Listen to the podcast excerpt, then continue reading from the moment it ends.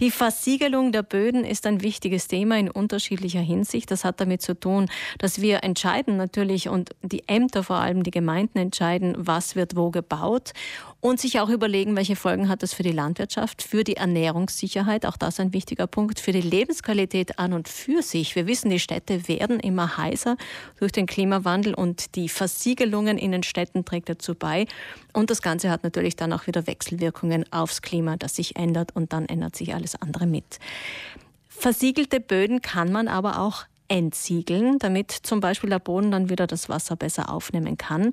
Und äh, wir wissen alle, die Trockenheit ist das Problem derzeit bei uns in Südtirol und nicht nur hier bei uns. Wir sprechen darüber mit Virna Busadori. Sie ist bei uns. Guten Morgen. Schönen guten Morgen. Direktorin der Abteilung Natur, Landschaft und Raumentwicklung. Anderswo wird es ja bereits vorgemacht. Es wird auch öffentlich jetzt doch in den letzten Wochen auch groß diskutiert. In Deutschland, in Italien, in Österreich. Flächen, die zurückgebaut werden, entsiegelt, geteerte Flächen wie Parkplätze oder leerstehende Zonen werden wieder begrünt. Haben Sie Beispiele mitgebracht? Ja, also es gibt Beispiele, Gott sei Dank. Man fängt wir wirklich an mit dem Thema, äh, sich auseinanderzusetzen. Also es gibt Beispiele in Deutschland, in Italien. Ich habe neulich gelesen, in der Stadt Mailand und in den Gemeinden rundum wurde voriges, wurden voriges Jahr 400.000 Bäume gepflanzt äh, und die entsprechenden Flächen wurden entsiegelt. Aber wir haben auch Beispiele in Südtirol. Gott sei Dank. Ja, Gott sei Dank. Man fängt auch hier an. Vor allem habe ich erfahren in der äh, Stadt Meran. Also Meran hat vor wenigen Jahren eine sogenannte Klimaanpassungsstrategie erstellt. Also die, Stadt versucht sich anzupassen an die, an die Effekte vom Klimawandel und dazu wurden einige Projekte schon jetzt umgesetzt. Ich kann sie äh, nennen. Also ich habe wirklich recherchiert. Also in der Blankensteiner Straße hat man den Asphalt entfernt und dazu Baum äh, gepflanzt. In der Innerhofer Straße wurde der, äh, der Marconi Park etwas erweitert. Es ist ein, ein Parkhaus, aber dazu wurden die Autos entlang beider Seiten der Straße entfernt und eine Reihe von Bäumen und Sträuchen gepflanzt. Das ist sehr gut, natürlich auch für die Qualität äh, des Ganzen. Und in Sinich zum Beispiel in der 24. Maistraße wurde ebenso Asphalt entfernt und stattdessen einen äh, wasserdurchlässigen Belag äh, angebracht. Mhm. Also das sind wirklich gute Beispiele, einfache Beispiele, wie die Gemeinden dazu beitragen können, auch die Stadtqualität zu erhöhen. Man muss vielleicht unterscheiden. Das eine sind effektive Grünflächen, so wie zum Beispiel eine Dachbegrünung, die ja. helfen, dass das Klima sich in der Stadt auch anpassen kann. Das andere ist wirklich die Entsiegelung, wo es um diese Wasseraufnahmekapazität des Bodens geht, die ich erhöhe. Können Sie uns unversiegelt und durchlässig erklären, was hier der Unterschied ist? Also äh, unversiegelt heißt nicht äh, direkt äh, durchlässig. Heißt unversiegelt, wenn ich Bodenbelege, äh, versiegelte, wegnehme. Also ich habe wiederum Boden.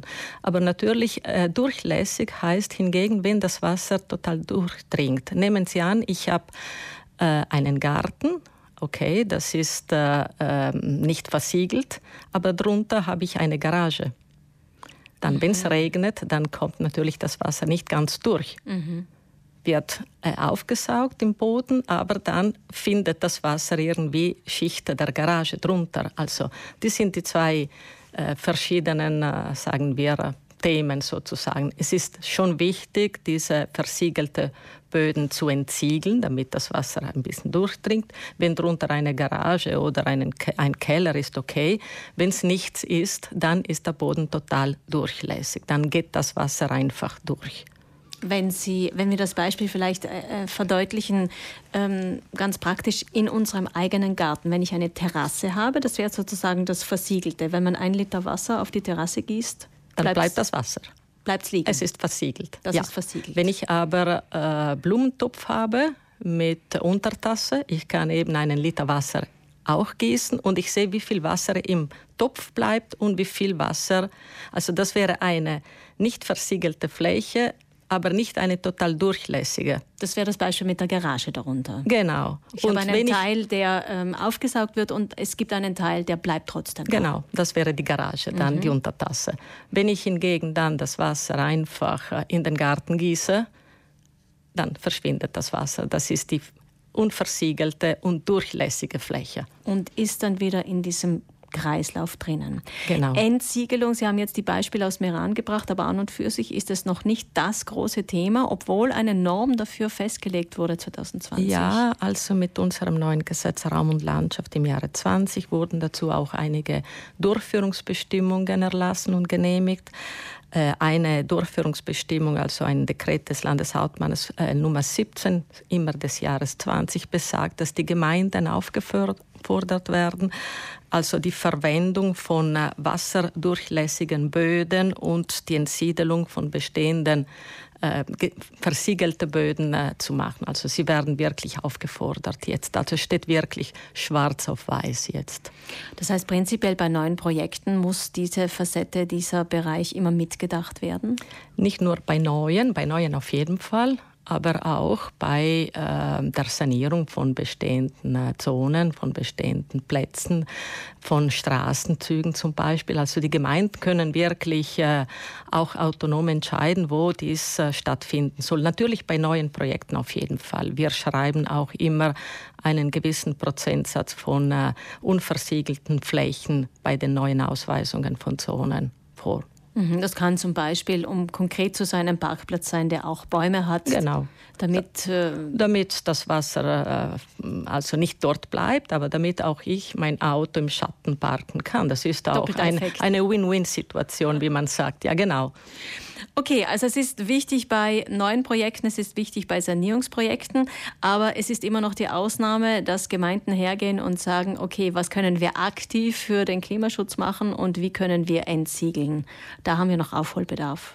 Ja, ja, sicher. Also, aber wie gesagt, äh, man muss nur anfangen. Es gibt so viele Beispiele, wo man auch leicht dies äh, umzusetzen ist in den Städten, vor allem in den Städten, in den Dörfern, wo diese Klimaeffekte im Sommer wirklich äh, fast äh, nicht tragisch, aber wirklich äh, zu spüren sind. Also äh, es wird immer heißer, es wird immer trockener. Also man muss wirklich etwas tun, damit unsere Städte und unsere Dörfer besser werden und die Lebensqualität erhöht wird. Frau Bussadori, das ist natürlich ein planungstechnisches Problem, aber nicht nur. Können wir Privatpersonen auch irgendetwas tun dazu?